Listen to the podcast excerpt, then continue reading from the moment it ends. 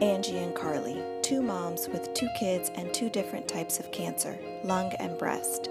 They first met back in 2003 as AmeriCorps Promise Fellows in Boston, Massachusetts, as struggling college graduates trying to find their way. Fast forward 16 years later, Angie's in Switzerland and Carly's in London, and they find their friendship reunited by cancer. Join these moms as they navigate through what it takes to heal themselves while raising kids in an expat world. Angie. Hi, Carly. Hi. How's it going then? I'm good. I, I have my cousin with me, Jenny B. Oh, Jenny B. So you've got Angie B and Jenny B together. I like it. Hi, Carly. Hi. How's it going? How are you enjoying your time in Switzerland? I am enjoying myself. Really glad that I was able to make it out. How are you Yeah. Yeah, I'm good actually. I am good. I'm having my nighttime coffee. That's what we that's what we do when we podcast. It's Oh, we're having we're having really- our nighttime tea, ginger and turmeric. Oh, okay. Oh, that's very organic sounding, isn't it?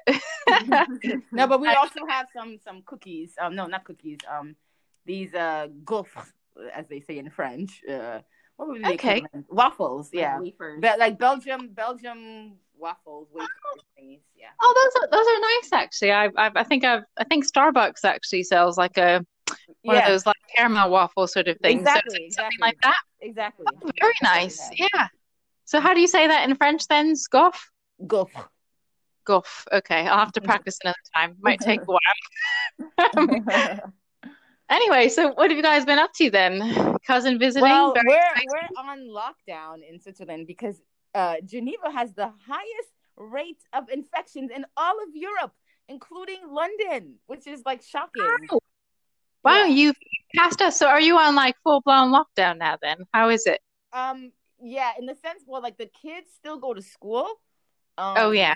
but Good, good. everything else is shut. So there's no. The only things that are open are um supermarkets, but all the stores are closed. All the restaurants are closed. All the nightclubs and everything. The, everything is shut down. Um, I like how you added in I like how you added in the nightclubs. yeah, you know, I'm a party party animal. With your lights on all night, right? Um, exactly. Yeah, I I wouldn't know. I don't know the last time I went to a nightclub. I can't think of the last time I went either. Anyway, yeah, so you're you're joining the lockdown 2.0 club, I guess. Yeah, yeah, you're in it. I mean, we're it's in it. it's pretty much the same here. So basically, we can just um, you know, do the essential shops like supermarket, that sort of a thing. But I mean, I think you mentioned like the main thing really is that the children are in school. For me, that is just essential. How about you? Yes, yes, yes. I mean, it's it's not like the summer where we had to homeschool them. Um, but I don't know, with the numbers going up as they are, there are no more beds in the hospitals available. Oh Um, man. yeah, so they, you know, if it's if it keeps going up like that, they might have to uh shut down the schools too, but we'll we'll wait and see. Yeah, we Yeah. will wait and see. Yeah. But I So got I got my got- I got my flu shot yesterday. Okay. Yeah, me too, Oh, actually. Yeah, got it. did? I Oh, could, I did you feel did you feel in your arm a little bit after you're right? Just No, little I'm I'm I'm okay. Actually, that's not even the part that hurt. I got a biopsy yesterday. Oh uh, wow. A that bi- I wasn't I wasn't biopsies. I've had three biopsies in three weeks. I think that's a record. Yeah, I think that for you that is a record, isn't it? I mean, you're breaking records really. Yeah. Not that it's a record you really want to break, but you're doing it. yes. Um, so what sort of biopsy did you have this time then? So this was for a lump on in my breast. Wow. Um, Okay. Yeah, yeah, yeah. So they did like a mammogram, and you know, I'm I'm a, since I'm a member of the itty bitty titty committee. Same, same. um, the uh, the mammogram didn't really work. Um, so then they did an ultrasound, and they still, you know, couldn't really see. So then they Okay. did another ultrasound, and you know, they saw the lump, but they weren't too happy with how it looked like. So they said, okay, we're gonna do a biopsy just to cover all our bases. Oh yeah. So didn't have the mammogram to back it up then, basically, did you? yeah, yeah. So I had yeah, I had a mammogram, two ultrasounds, and a biopsy all yesterday. Yeah. and um, I ha- I have to wait for the results on uh till Monday. So like it's try not to be you know too nervous about it. And you know the last two biopsies I had where I had a huge lump on my back. Yeah. And where the, my oncologist was like certain that it was like a cancerous tumor cell, and it turned out not to be, which was a huge relief. So I'm hoping that this one is also the same. So Yeah, yeah. It also sounds like maybe they struggled with the mammogram, so they had to yeah. back it up by ultrasound, but ultrasound doesn't always show the clear picture. Mm-hmm. They've got nothing compare to compare to. So hopefully it's nothing sinister and nothing to worry about.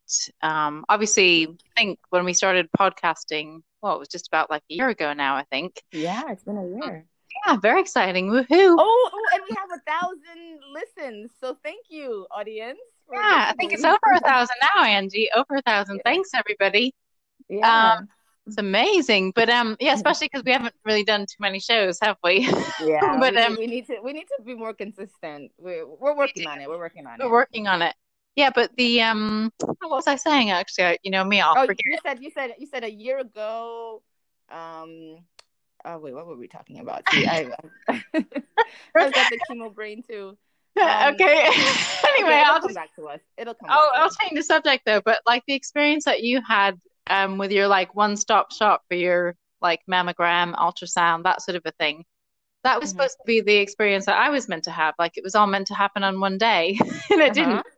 But obviously that that sort of delayed my diagnosis. So when you told me that you've had them all in one day, obviously I'm hoping that it's nothing sinister and they're just checking because they couldn't do a mammogram properly, that sort of a thing, which that does Yeah. happen. Um, Yeah. I'm hoping that it's, you know, it's, um, you know, it's you'll get the results quickly and nothing will be delayed. Um, just to sort of Yeah. keep your mind at ease, really, because uh, scanxiety is a bit bit tricky, isn't it? Sort of Yeah, thinking sure. sort of things and so on and so forth. Anyway, Yeah, Angie, since, we will have Jenny to was, wait, wait, wait, wait. Since Jenny was here, she was Yeah. able to like document, like you know, film my day because it was like a packed day. So Okay. I have lot, I have tons of footage, like at the hospital taking the test and everything. So I will be uh trying to make like a video or something behind the scenes, so we can put on our Instagram. Like, mommy had a little cancer, so you know, Yeah. the behind Yeah, the scenes be- of all this stuff. Yeah, it'd be good to see just behind the scenes, especially in a in a COVID world where you are on full lockdown. So Yeah, yeah, yeah. share it. Obviously, seeing what you're Sorry, going. I, interrupt. I interrupted you. So you were that's saying. okay. You know, us at this time of night, Angie, we lose our train of thought altogether. um, anyway, let's uh, let's hand it over to Jenny. Why don't we? Um, get her brain working a little bit. Um, so Jenny, what what are you all about then? What do you do? And uh, yeah, tell us about yourself. Well, at least me anyway. You know Angie because she's you know. Well, thank you for the invitation to chat with the two of you. Um, I love the podcast. I love what you're doing. I think it's really important to be able to have these conversations um, in real time, which is what you guys are doing. So it's definitely a blessing. Um, Angie and I have known each other for almost 40 years. yes, yes, we were. We're five days apart. Twin We call Wow. ourselves, we call ourselves twin cousins because yeah, we're Cousins. born, I've known her literally my whole life.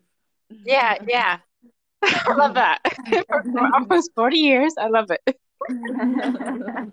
It's okay. It's okay, Jenny. We do talk about our age on the show. It's okay. oh yeah. I'm joking. I'm joking. Definitely a source of pride. Um, so my background is in mental health and public health. I've been in the public health field in a variety of roles for over 14 years. Okay. Cool. So um, starting off in uh, adolescent health, I've worked in foster care. Um, Oh, foster care. That's Carly's jam. Yeah, that's my jam. Yeah, that's my jam. For another time, Jenny. oh, that's awesome. Are you a foster parent? Oh no, I used to work for a mentoring program for adopted and foster youth um, back in Boston back in the day. Yeah. That's how me and Carly met. Oh, yeah, that's how we met. Yeah, that's it. That is it. Anyway, Yeah, carry on. no, that that's excellent. The work is so instrumental. Like I, I definitely want to adopt when I'm ready. Um, Yeah. but that was that was what kicked off my um public health career, and then I went into working into a, in a hospital setting. Um, long story short, currently I am a uh, site director for a um, multidisciplinary holistic community health center. That's a mouthful. Basically, yeah. we make sure that we're um, we have three large sites. Our my site is the largest, and then we have two smaller sites in um, underserved communities in the Philadelphia area, and I've been in that role for two years. Okay, cool. Also, yeah, it's really amazing. One of the things that drew me to the role was that it is a holistic approach, and so we do have mind body offerings, just like you are talking about the one stop shop. Yeah. Instead of having the community members who we know there's sometimes issues with transportation or access or even a lot of language barriers, our location, um, we have a lot of folks that immigrated from countries in Africa and the Caribbean. And so okay.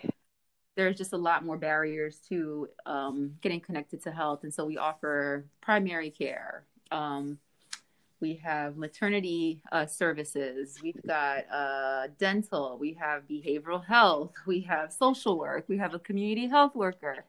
And so it really is, you know, we can't do everything, mm-hmm. but we can certainly connect you, guide you, support you as needed. Right. So yeah. I think that's what's great about being in um in our setting. We really try to bring a level of high quality care. So I was totally drawn to it. Um, and uh, in 20 a few years ago, how long have I? When did I? 2017. I um also uh got my degree in uh, couple and family therapy, and so okay. I am a therapist as well. And my specialty is couples. Okay and um, I loved it, loved it, loved it. And I did have a private practice for a while, and um, had to pivot when I got this role, mm-hmm. which really does help me to kind of blend my public health and mental health background. So that's where I am now. Um, and so, what's interesting with the Angie's cancer diagnosis, right? One of the rotations that I did was at the Cancer Center. It's a hospital that actually um, no longer exists in Philadelphia. It's been about a year or so. Okay. It was in a much needed community, but basically my role as a family therapy intern for that year was to support the patient through their cancer diagnosis journey. Wow, that is and amazing. That's it amazing. was intense. It, it, really was, Carly. Um, I think that was my real, you know, we've had family members that have been diagnosed with cancer. Angie was the first person that I was this like super close with where it was, you know, yeah, where it impacted me so deeply and it was in real time. You know, usually it's like, oh, the person's older. There's just a disconnect. There was 0 mm-hmm. disconnect here. It was like, oh, this is it. cancer. like, yeah. You know, in my, in my, at first in my mind, that's it. it I mean, she was the first person I called when I got the diagnosis. Yeah. Yeah. And I like distinctly remember like us like bawling our eyes out together Aww. on FaceTime. Yeah. Like when I got, you know, the diagnosis and and her and my sister like booked yeah. a flight that like evening. that evening. Oh that wow. evening they were on a plane from New York yep. to Geneva. Aww. And they were there like before and I had to have surgery the next day and they were there before I even had surgery. Like Aww. You know, so yeah. Oh that is amazing. yeah it's a blessing and a privilege to be able to do that you know so i definitely acknowledge um, just the level of uh, privilege to be able to hop on a plane same day. Like i think you called around lunch. The yeah. was at six. I mean it also helped that my sister was a flight attendant. Oh yeah. So yep. we just yeah they just got on the plane and it all works out doesn't it? yeah. Yeah. And the folks at my job and my supervisor at the time was very supportive and I let her know what was going on and it was just I had to do what I had to do.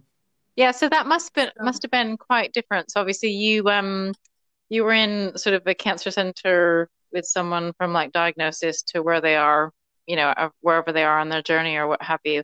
But what did you feel or how did you feel when it was actually like a family member like Angie? Um, uh, what were your thoughts at that time, just sort of going through your head? Shock, disbelief. Um, I mean, it's a mix of emotions at first. I think it just feels very surreal. Mm-hmm. and then you just kind of and no for me i jump into helper mode and okay what needs to be done caretaking mode yeah. obviously a lot of concern for um the two children my goddaughter and her brother and just making sure that the family's okay so i kind of like fall into a role like okay what needs to be done and i remember being very protective of angie because mm. i felt like and that's something that you know i think is in constant work especially as she continues her healing, is to not try to to be mindful of not um infringing upon yeah. her autonomy. Like she's not frail, you know what I mean? She's not just like yeah. I think like my protective nature just really kicked in and really wanting to set limits on like people coming to see her. We had conversations about energy conservation. Like every time someone would come in the room, they would okay. expect Angie to like rehash the entire story of her diagnosis. And I'm like, if I'm feeling drained from listening to it over, like, mm. how is Angie feeling telling it over and over again? And so, right. Oh my goodness just telling people like, "Hey, watch your energy," putting signs on the door. Oh yeah, signs. Yeah, we like... made the room. We made the room like a dorm room. We had, we had a sign on the door that said "positive vibes only." I love it. And then, and then they had like pictures all over the room, like you know, like of my family affirmations. and affirmations, like I'm strong, I can do this, and mm. you know, just like, and then the nurses would come in and like look at my room and be like, "Oh my goodness." you yeah. like moved in here. yeah. I think we just it wasn't even that we wanted to avoid any cuz I wanted Angie to definitely feel her feelings, but it seemed like people and I understand, right? Like people process things differently. Um but the way it looked like to me, there was a lot of expectation because Angie carries a lot. Yeah. she's like the listening person. She holds a lot of space for a lot of people. Mm and it's hard for that to pivot. Some of the other folks that came in, you could tell they just turned into, "What do you need, Angie? I got you, food, da da da." Da. So some of those friends really kicked into high gear, which I'm super grateful for. Like, yeah, I knew Angie was in good hands, mm-hmm. and then some other folks just needed reminders, just like, "Hey, it's not about you, and it's not okay to come and cry." yeah, like like I had to console some people. wait, wait, wait a minute. I'm the one with the cancer here. Um, it's not the time. It's not the time. I need you to keep that into yourself. Actually, that I mean, just I mean, saying that that it, that sometimes can be a bit awkward, really, when like yeah I, I remember when people had told you know i had told people or what have you and then they would start kind of crying for me which was right. which is okay but then i started consoling them like it will be okay i promise you. Um you know that sort of a thing. I think it's it's one of those it's the way that people kind of react to what have you but it, it's yeah it's i don't know how to describe it. They mean well don't they? They mean well. 100% yeah, yeah. they yeah. mean well. and sometimes that's appropriate yeah. Yeah, yeah. But I think yeah, but I think maybe I would be worried if some people didn't show any emotion though. I'd be like, oh, okay. but yeah. True. Yeah, mm-hmm. but there's yeah, a certain no, level of it, right? There's a certain level of it. Yeah.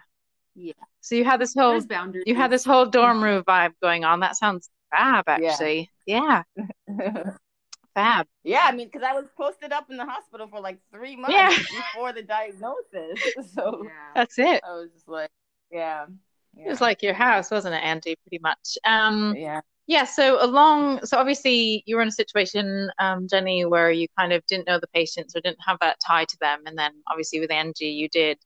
Um, what are some of the like key things that you would sort of either mention or suggest or what have you that would either help like a cancer patient or possibly the cancer patient's family or children just going on that journey um, having seen it you know from start to fruition and obviously experiencing it live um, with angie what would be like your top tips or advice or anything along those lines tricky question yeah, there's so many things. yeah yeah no there's definitely levels to it um you One, and I know. It is, huh? I said levels to it. You and I know.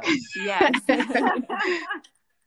many levels. I mean, I think the first thing is it is very tempting to try to steer the person's emotions, which is again, like I mentioned, you really wanting to be mindful of that. Mm. So really creating space for Angie to feel her own emotions, even if I wasn't comfortable with it or whatever it was, right? So whatever it is that she needed, whether it was, do you want me to remind you to put in a um, coping tool or whatever it is, but just not trying to micromanage her feelings about this.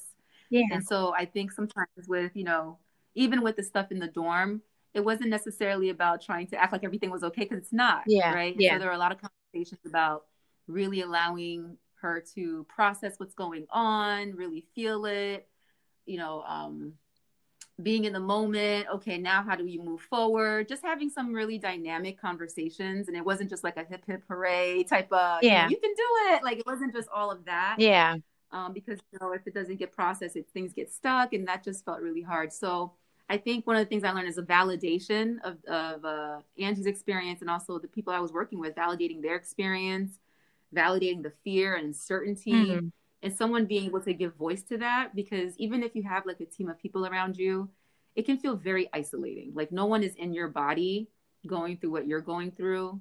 And it's very it's very easy and also tempting because people want you to be well for people to project things onto yeah. you and try to kind of use you're so strong is like a uh, you know it's meant to be positive but then you feel very restricted you know in how you can display your emotions and so you know there were tears there were moments of gratitude also there were moments of despair there were you know you just have to ride the roller coaster. Yeah. So that's one like leaving a room mm, and i think you you brought out like a really good point actually because oftentimes i mean i've heard from various people and i've often felt myself and i think angie and i have sort of talked about it where you can kind of be like in a room surrounded by lots of people on the cancer healing journey and yet you can still feel alone. Um, and i think what you mentioned just about the validation and just sort of giving you know that person that moment just to process it to to feel to really feel you know really feel what they're going mm-hmm. through um and just to kind of like get it out without projecting you know what what you know say what the other person would be thinking or what someone would be thinking um it really just i think makes a difference really to help somebody not feel like they're alone even though they're surrounded by lots of people if you get me yeah yeah, absolutely.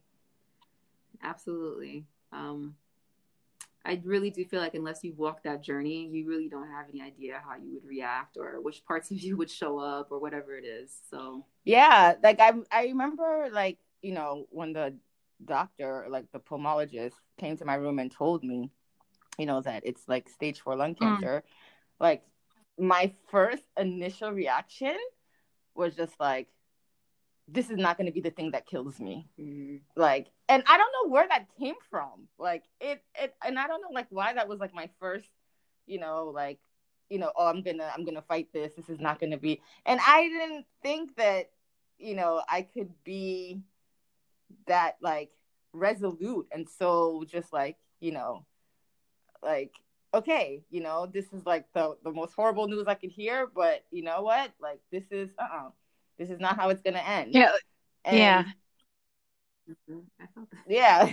it's funny that you, Angie says that because uh-huh. literally, after, like after the tears and the shock and packing up, going to the airport, I just remember having that feeling too of like, no, this isn't the story. Like it just didn't feel correct. I don't yeah. even know how to explain yeah. it. I know life doesn't always say anything, but I'm like, nah, you know what I mean? Like, I know this is gonna be a long road ahead, but this ain't it. like, yeah, so, it's almost it's almost like that sort of. I guess it would be. Oftentimes they say like, you know, you're on a cancer warrior or cancer journey or whatever. And then it, it I don't know mm-hmm. if it's mm-hmm. part of that pressure where you feel like you have to be strong, or but then you're like, yeah, I'm I'm not mm-hmm. going down. It's not taking me down like a movie, you know, like what you see in the movies really this is not how i'm going out you know? I, I, agree with that angie. Yeah. i agree with that. Yeah so i think i mean yeah just making that point about validation and sort of processing those feelings and ex- experiences and just sort of being there is definitely one one thing to do. Um any other top tips? Particularly with like children or um yeah, I guess with children actually, because Angie and I both have kids, and we're kind of navigating the whole parenting with children experience, or parenting with children. Obviously, sorry, parenting with cancer. Yeah, yeah. yeah. That's my joke, everybody.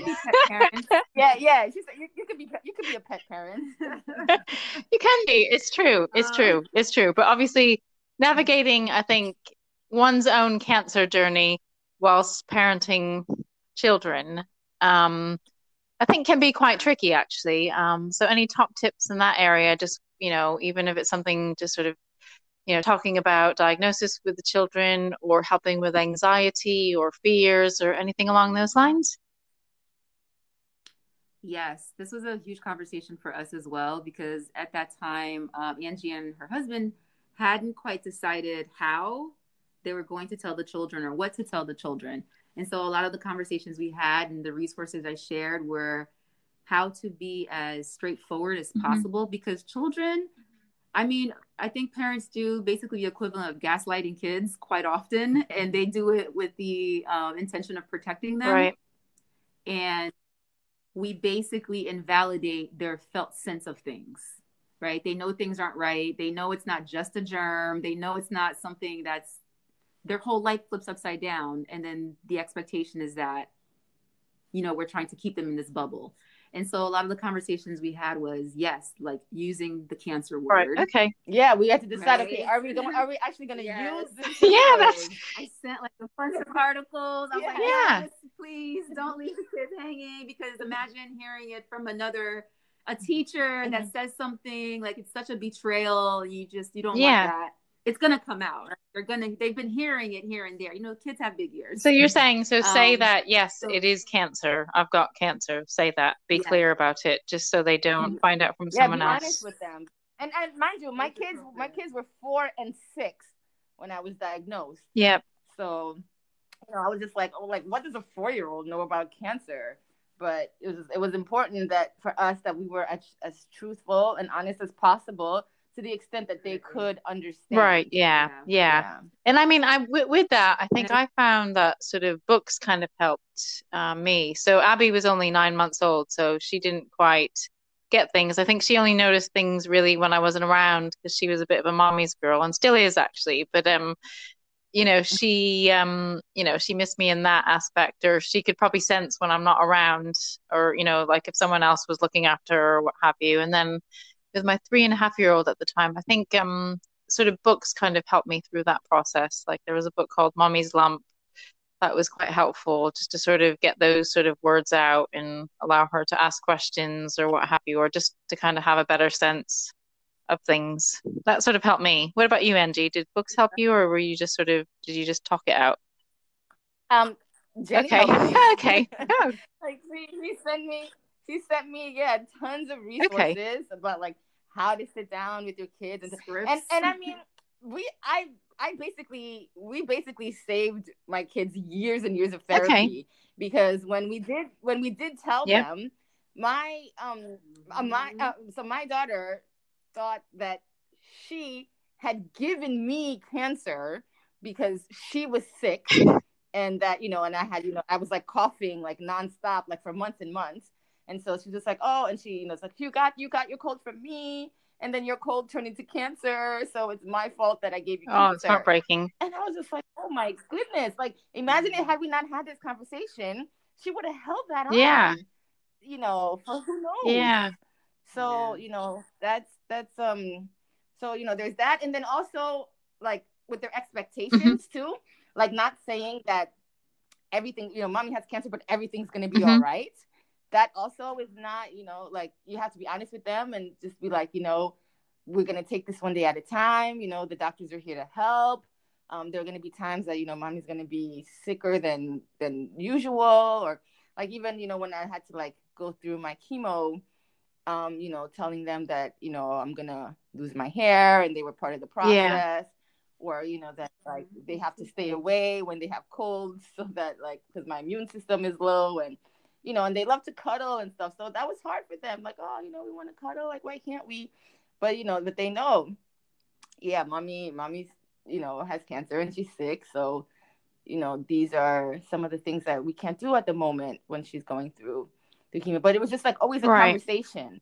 And you know, they would ask, you know, like, can kids get cancer? Do kids go through chemo? And it's always, and then like, you know, my my son, he would ask like, um, you know, like, can he's like, well, I'm lucky because I'm the youngest, so I'm gonna die last. and, like, and you know, they start thinking about like death and stuff, and they're like, you know, well, who's gonna take care of us when you die? and I'm like, oh, okay, we're we're already we're already there. Well, yeah, that's that's moving on quickly, isn't it? Like, let's, That let's escalated yeah, quickly. yeah, that escalated quickly. Let, let's bring it back a little bit. Mommy's still here. Okay, mommy's not dead yet. And you know, yes, everybody dies, but you know, I'm still here. But yeah, just having these, they they're so open, like we're Yeah. open about it, and they, the yeah, and they're not afraid to talk to me about it and to ask questions. So Right. Yeah. yeah, Not anymore, right? Because I think um sometimes when the kids stay silent, it can be uh enticing to just be like, okay, well they're not saying anything, so they must be okay. But really, it, it's a the onus is on the parents to open up those conversations and make space for those conversations and just initiate it so that the kid knows that it's okay to talk about it, that it's not taboo, that it's uh, welcome, and that they can talk about feelings and all of that and validating that like you said angie it's i know it, is it feel scary? How do you feel today? Just like really getting into it and now the kids because they're used to having those Mhm. conversations they're able to Mhm. they're so well adjusted they're well adjusted children period so Yeah. that's a bonus they're very intelligent and very emotionally attuned but they even understand the difference between like a cure and remission because you know Mhm. angie's shared with them like okay so i'm done with this okay so you don't have chemo anymore now you're just taking this and just the way that they've been able to educate the children and um they feel part of it they feel part of the family still. Yeah. and i think when people try to exclude kids from the whole cancer journey you're excluding them from a part of a fam- the family or an element of the family um, Yeah. dynamic and they can feel that Yeah, that's that's actually a good point. Like with my two, because they were a little bit younger, I guess you could say. Um, they were sort of always around, so I did try and explain things to them. But I must say, actually, now that they're in school or both in school or what have you, there I said it, Angie. Um, I feel like um, I feel like it. you're you're you're good though. Yeah, I know, I. I'm acknowledging it. We're talking about it. But um the um I Mhm. almost feel actually for me it's um I'm happy that they're in school like if I have an appointment just because I don't have to necessarily tell them and I I don't always to be honest um Mhm. when they're in school like I had a blood test today and obviously they saw the bandage on my arm or what have you so I talked about it with them but I didn't say oh yeah I did say I was going for a blood test but then obviously they like to take the bandages out but I don't think I include them in the process as much now that they're in school because they don't really see the behind the scenes as much um, so I guess the question I Mhm. have around with that is, should I or should I just sort of tell them, you know, if they happen to be around and they know that I'm going to the doctor and things like that? Yeah, I think that would that's where your intuition and just the boundaries come, you know, where I don't think they need to be involved in every lab test or we're Yeah. waiting for results. Like they don't need that. Yeah, yeah. That's yeah, you know I okay, yeah, mean? yeah. But if you're yeah. But if you're gonna be going to the hospital or there's a major change or even just like, oh, I'm feeling well today, like talking about the days that you do Mm. feel good. Things like that. But you're right, I don't think the minutia of it all is necessary Yeah, for them. yeah. Um, but like you said, just coming home with bandages, that's a conversation, right? Yeah. Glaze over if they ask. Or Yeah, yeah, yeah. Okay, cool. Yeah, they love Um, to take off the bandages. That's the job. So they can watch me go, ouch. Oh, I thought uh, my kids are the same. Like yesterday too. Like I had I had three bandages in like different places. It's like a dream, isn't it? It's a gold mine. yeah. That is a gold mine for the bandages. Yeah, so that's um that's really helpful because I think a lot of times people just kind of struggle with these conversations and also um just really not knowing what to do. It's almost like talking about sex, I guess, with the bird, you know, the birds and the bees, really, with children, which I'm not there yet, but um, you know, it's that sort of, you know, it just sort of makes people kind of wonder, how do I talk about this? How do I address this? And I think you you address that well. But you know what? It's not even just kids. Oh, true, true, yeah. Like, like I mean, I know so many people that hide their cancer diagnosis from, you know, like they keep it very like, you know, within themselves, or like even their family members don't know, and or we find out, you know, like we had a family member who, like, you know, who didn't tell anyone, and it wasn't, and she only reached out to me after I started like, you know, posting on Facebook and just like being very Yeah. open about it. And then she like she came to me and said she had the same exact diagnosis. Okay. And like she's a family. I was like, what?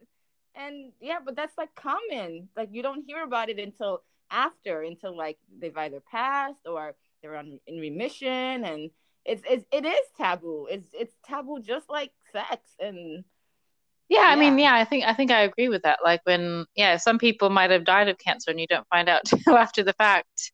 And you, I sometimes think, oh, I wish I would have Mhm. known or what have you, you know, how could I have helped or what have you. Um, but yeah, that sometimes, um, I guess it's just sort of people's own, I guess, thoughts, feelings, and and so on and so forth. But I think, I mean, by you and me sort of talking about it more, it's definitely kind of helped me because I was a bit closeted, so to speak, or I didn't talk about it as much. Um, but I feel actually much more open now, having chatted with you, Angie. So thank you for that. Um, but um, obviously, I told my family. My mom would not be happy if I didn't tell her. But um, you know, I wasn't like that. Yeah, So not yeah. very, not closed, closed, but you know, not open, open, so to speak. Um, Yeah, I mean, there there are two there are two extremes to it. you Yeah. know. yeah. You were saying. Yeah, so that's that's a fine line. I mean, it's uh, you know, and I think this is another element of the journey. What does safe disclosure Mm. look like to you?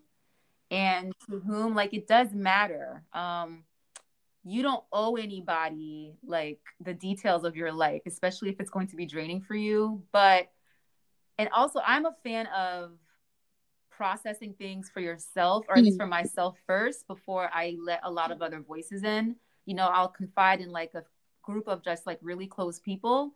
And then, you know, I may kind of share a little bit more because everybody's Yeah. got something to say. Everybody's got a, a, a intervention or this or that. And I find that sometimes when you don't leave room for your own thoughts and feelings, that you can really get overwhelmed by other people.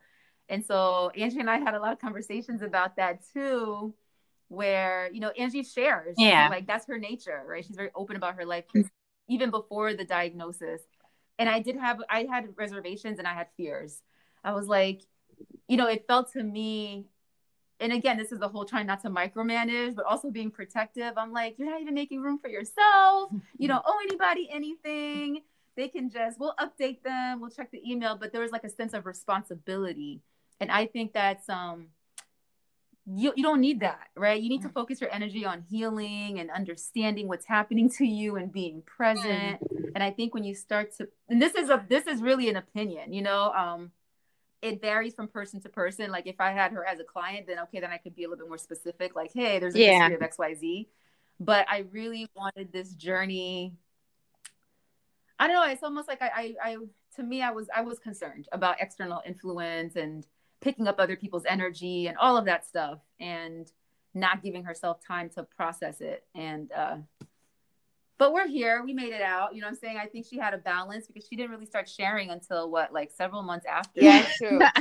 Yeah because. I, I i issue like i i went public i went public with my diagnosis only like in um I actually if i'm looking back i made like my first public post only after Okay, so it was after December, then.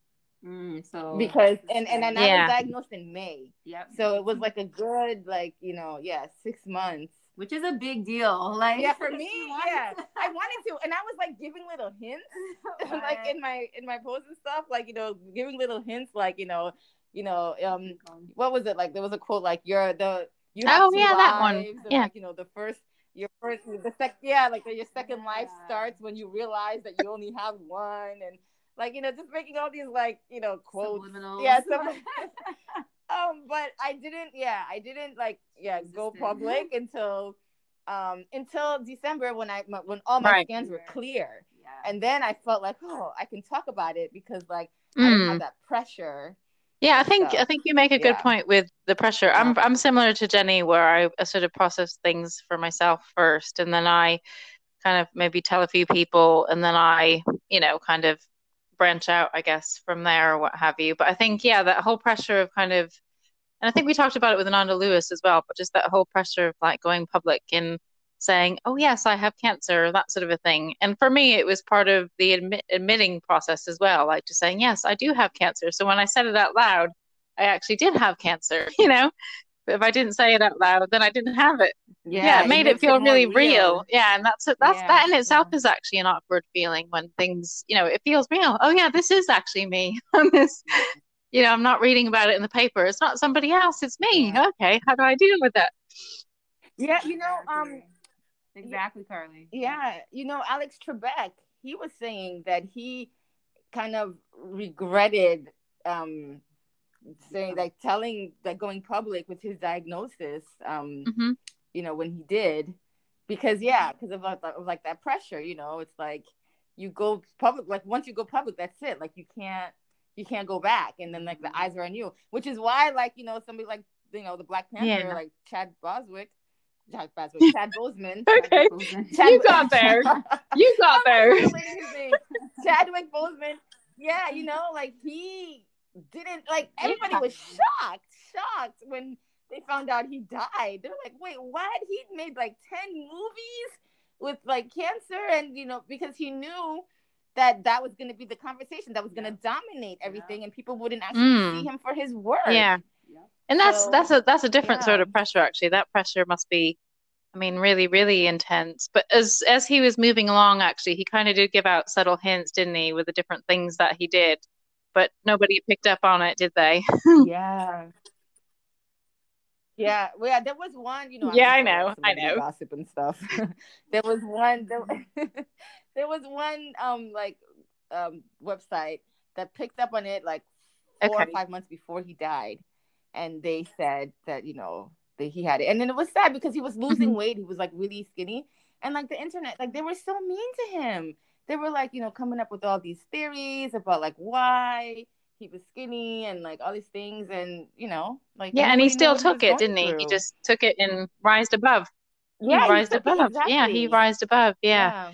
And that's um yeah, that that must that must have been an awkward and a terrible sort of feeling for him really. But he um he he carried on with grace really. Um and again, sorry that he passed. It's really sad. I'm also sad about Alex Trebek as well because like similar to you, Angie, I used to watch Jeopardy every every day, you know, all the time with my family. That was our thing. Yeah, and Wheel of Fortune. yeah. Yeah, exactly. Wheel of Fortune at Yeah, so we were like, you know, that was our thing actually, um, watching those sort of trivia programs. Um, yeah, I suppose it's there's lots of different pressures, lots of different circumstances with the cancer. Not necessarily pressures, but there's lots of thoughts and feelings that really go on in in in beside like the cancer patient's head and also like family and friends and all that sort of thing. So obviously we know all that, don't we? We're doing it. Um, but what are some some ways, uh, Jenny, that you would recommend that a cancer patient and their family as well um, could practice sort of coping? Like I know you guys are doing meditation at 1 a.m. tonight, which is well impressive in Geneva time. um, but uh, you know, what are some other ways um, to sort of cope with these sort of feelings that we discussed for family and cancer patients? Obviously, Angie and I, you know, we talk about meditation, those sort of things. Um, any other ideas, suggestions? Yeah, there are so many. And I think you used exactly the right word, which is the word I love coping, right? Because you cannot, um, you can't avoid the roller coaster of emotions that comes with this. You cannot protect your kids from their emotions, but you can support them in coping. You can't protect your partner. Like people are going to feel what they're going to feel. They're going to feel grief. They're going to feel Mm. anger, resentment, fear, all those things. And so, really staying away from trying to protect people from their emotions. Like if you're if you find yourself saying, "But I don't want so and so to feel like," you already know you're headed down the wrong direction. There's nothing you can do about that. And so, um, one of the things that came up. So I'm glad you mentioned just the family because the way we look at it in my field, I'm Right. a systemic therapist. And so in my field, it's not just Angie who has cancer. The fa- there's a Right. cancer diagnosis in the family. Right. So the family is coping with it. And so my whole thing is just like resources, resources, resources. Even if you don't think you'll need it, you know, try to identify a social worker. Therapy is excellent. Couples therapy is really great, especially when it comes to your uh, partner. There is such a sense of loss and helplessness that the individual may not be able to articulate because they don't want to burden you or so many, you know, mixed emotions with that. So, highly recommend therapy. Uh, highly recommend creating some space to connect Mm. outside of talking about the cancer. So just we're creating a little pocket of time Right. just to see each other again. Because like Angie says, the cancer becomes like another family member. Like it becomes like a baby. It just Mm. it, it sucks all the attention. And as odd as it sounds, resentments uh come around that. You know what I mean? Um, sometimes kids even become symptomatic with their own thing in order to feel more aligned with the mom or to gain attention. It's just so many. It, it really kind of kicks off a lot of different things, and so creating some space just to be people, you know, is really important. Whether it's a, a little mm. game at whatever you have energy for. Um, again, yeah, therapy, therapy, Yeah. Yes, therapy. right. So a dedicated. um, what else? Educating yourself in terms of just a variety of things right. that you can do for you, right? So like Angie got into drawing. I know that um Angie's partner really is into exercise and biking, mm-hmm. and that's become a huge outlet for him. And we know that really to um in order to address like the stress cycle, you do have to have some type of physical way to shake things up. I'm reading a great yeah. book now called uh, about burnout, and it's one of the things that I um I'm studying. But in order to really close that loop from fight, flight, freeze, you have to do the you have to exert that energy somehow, and it's through mm. some type of physical activity, whether it's walking or whatever it is. And so, uh, really encouraging that. Um, encouraging having some serious conversations. You know, this is not for everybody, right. but about planning, right? Future mm. planning, whether or not you have cancer, estate planning is part of parenting, right. is part of being an adult. And so when there are those moments of calm, I definitely mm. encourage people to lean into them. But also, that might be a good time when you are in a state of least lower anxiety to think about okay, what, what happens if something happens to you, something happens to me. Can we do this now? And we can just pack it away and not have to think about yeah. it for another 20 years, right? As opposed to seeing it as like, well, does this mean that you think I'm gonna, you know what I mean? Mm-hmm. Just when you're kind of feeling very vulnerable, that's not right. the best time to have those conversations. And uh, yeah, I had, um, I've been through this situation yeah. a few times, twice recently. So and so you know just kind of taking advantage of those opportunities to to have some of those conversations oh yeah relaxation. relaxation. oh yeah um, yeah. yeah journaling podcasting you know really like hacking your brain to support you in your healing journey honestly um just taking taking a look taking a look at your life kind of from a higher overview like a lens okay. Yeah, I think one thing that some people when they're diagnosed with uh with an illness it either like puts them into like kicks them up into high gear or allows them to slow down or both depending on whatever time. And when mm. you have those slow down moments you start to just kind of reevaluate your life and prioritize and think about how you show up. And that's always a good thing. Um, yeah. just following through on that because it's like you have a really good excuse to follow through right yeah yeah yeah somebody off this is a good time You can always use You can use the cancer card. You can go ahead and do that to create some peace in your. I mean, life. I think um. that I mean, I think having. I mean, yeah. I mean, listening to you say all that sort of stuff. So obviously, it's a lot of like self care, talking, future planning, kind of like things that are really adulting. Really, when you talk about estate planning, like you know, I feel like, oh, maybe I'm not old enough for that yet. But I think you're right. You have to kind of do it at some point, don't you? it's part of being a parent it's part of being an adult really mm-hmm. um, and obviously having those yeah. different outlets to sort of let let things go to sort of deal with that fight flight sort of freeze stage um, i know with myself actually i get quite i keep myself quite busy but i think sometimes i avoid things so for me it's really just kind of needing to slow down really and i'm trying to focus on that now actually just sort of focusing on what really matters to me like if it doesn't matter don't do it. And I think mm. it might have taken me probably about four years to figure that out. But I think yeah. that's where I'm at in my, you know, one, sort of my life now, where I don't want to deal with things that are stressful. Like I want to do things that bring me joy, you know, things that I enjoy. Yeah. Um, and sometimes that's hard to say mm. no as well, isn't it? But sometimes you just have to do that as part of your your self care or what have you. And um, obviously, with the educating yourself sort of thing, I feel like Angie and I are always reading up on things, aren't we, Angie?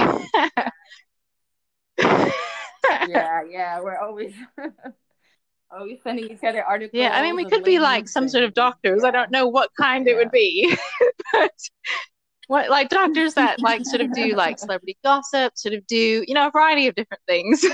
um, maybe like cancer, breast cancer, you know, a few yeah. different things, lung cancer, just a variety of specialities. Um, but also sort of that um, like the different therapies that you talked about, and I think especially for like the children because you, as we said it's like a, a family thing um, making sure they have a social worker or someone that they can chat with outside of their parent that's dealing with cancer or outside of the whole situation just so they can kind of reflect themselves and kind of not feel that pressure that a parent would sometimes feel as well um, so those are really really key points um, i actually yeah. went through the cancer journey with my aunt. So she had died of colon cancer when she was 38, and she was going through a divorce at the time, and she ended up moving in with my family.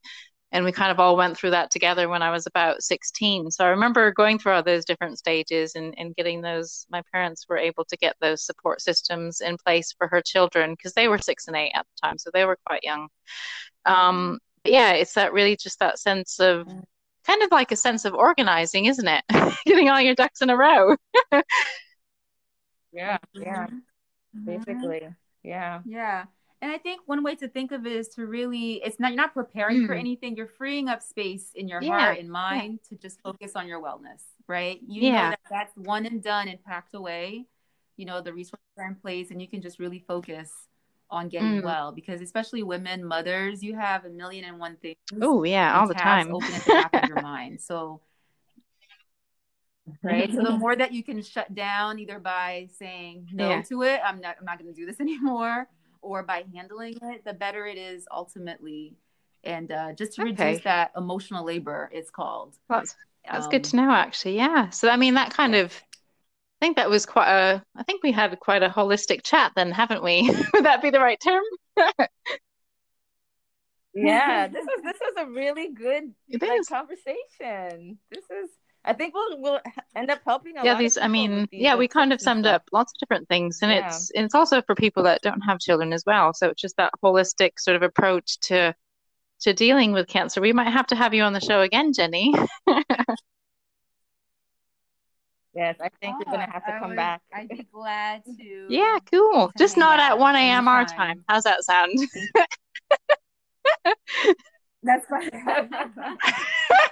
yeah, it's almost time. And on that note, ladies, I'd like to thank you, Jenny, for coming on the show. It's it's nice to chat with you, and it's it's brilliant that you and Andy are five days apart from each other. Born. I mean, I love that line. You know, we've known each other for almost forty years. I love that. Um, yeah, nice to meet you. Um, if I'm ever, yeah. if I'm ever able to go to Philly, obviously when COVID is done and dusted or what have you, if I ever get back to the States, um, yeah, let's definitely connect.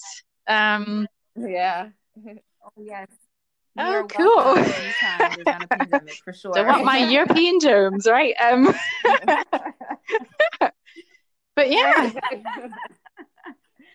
I don't need them. Now, Angie, I must say, I think you need to give a big thank you to your cousin Jenny. So, yeah. what are you gonna? How are you gonna sum it up? oh yes, of course, of course. I mean, she's like a lifeline. She's a she's an older sister that I I never had. No, actually, we call ourselves identical um twin cousins. You remember this um Oh yeah, yeah. On Nick at Nite, Patty Duke, and there was like a song like, and they, the song was like, "They're cousins, identical cousins, yes they are." And like, I'm actually dancing behind the scenes now. I like it. That's good. Yeah. So yeah, thanks for coming on. Actually, I mean, one last yeah. point as well. I'd, I'd like to um say, so I've seen a picture of your mom, Angie, because you had posted a picture of your mom on your Facebook or whatever the other day. She, you look, you look a lot like her, don't you? Yeah. The same eyes, yeah, yeah, very beautiful. I know, I do. I know, I, I get that. Like, but you know what? Now it's funny because like now that my my hair's growing back now, but you know when I was like bald, like, oh my gosh, you look. Oh, it's funny, yeah, yeah, yeah. That's what I got as well, actually, because my dad has those yeah. um those natural sort of um, I guess you would say like wrinkles on his forehead, and I've got those. so those were those were in full effect when I, when I had no hair. I was like, oh my gosh, I am my dad. cool. Yeah. Well, ladies, let's leave you to the yeah, meditation. Yeah, Let me know how you get on. Maybe I'll join you one day. Um, maybe not. If if I can stay up that late, I don't know if I can. Yeah. It, it'll Oh yeah, that is true actually. So it's only midnight. Yeah. So Maybe a few maybe I'll have to have a few extra Yeah. coffees and I can stay up that late. There you go. okay, talk to you guys later. Have a good one. Okay, enjoy your session. Okay, bye. right, thanks. Bye. Have Bye. Carly. Bye, Carly. Bye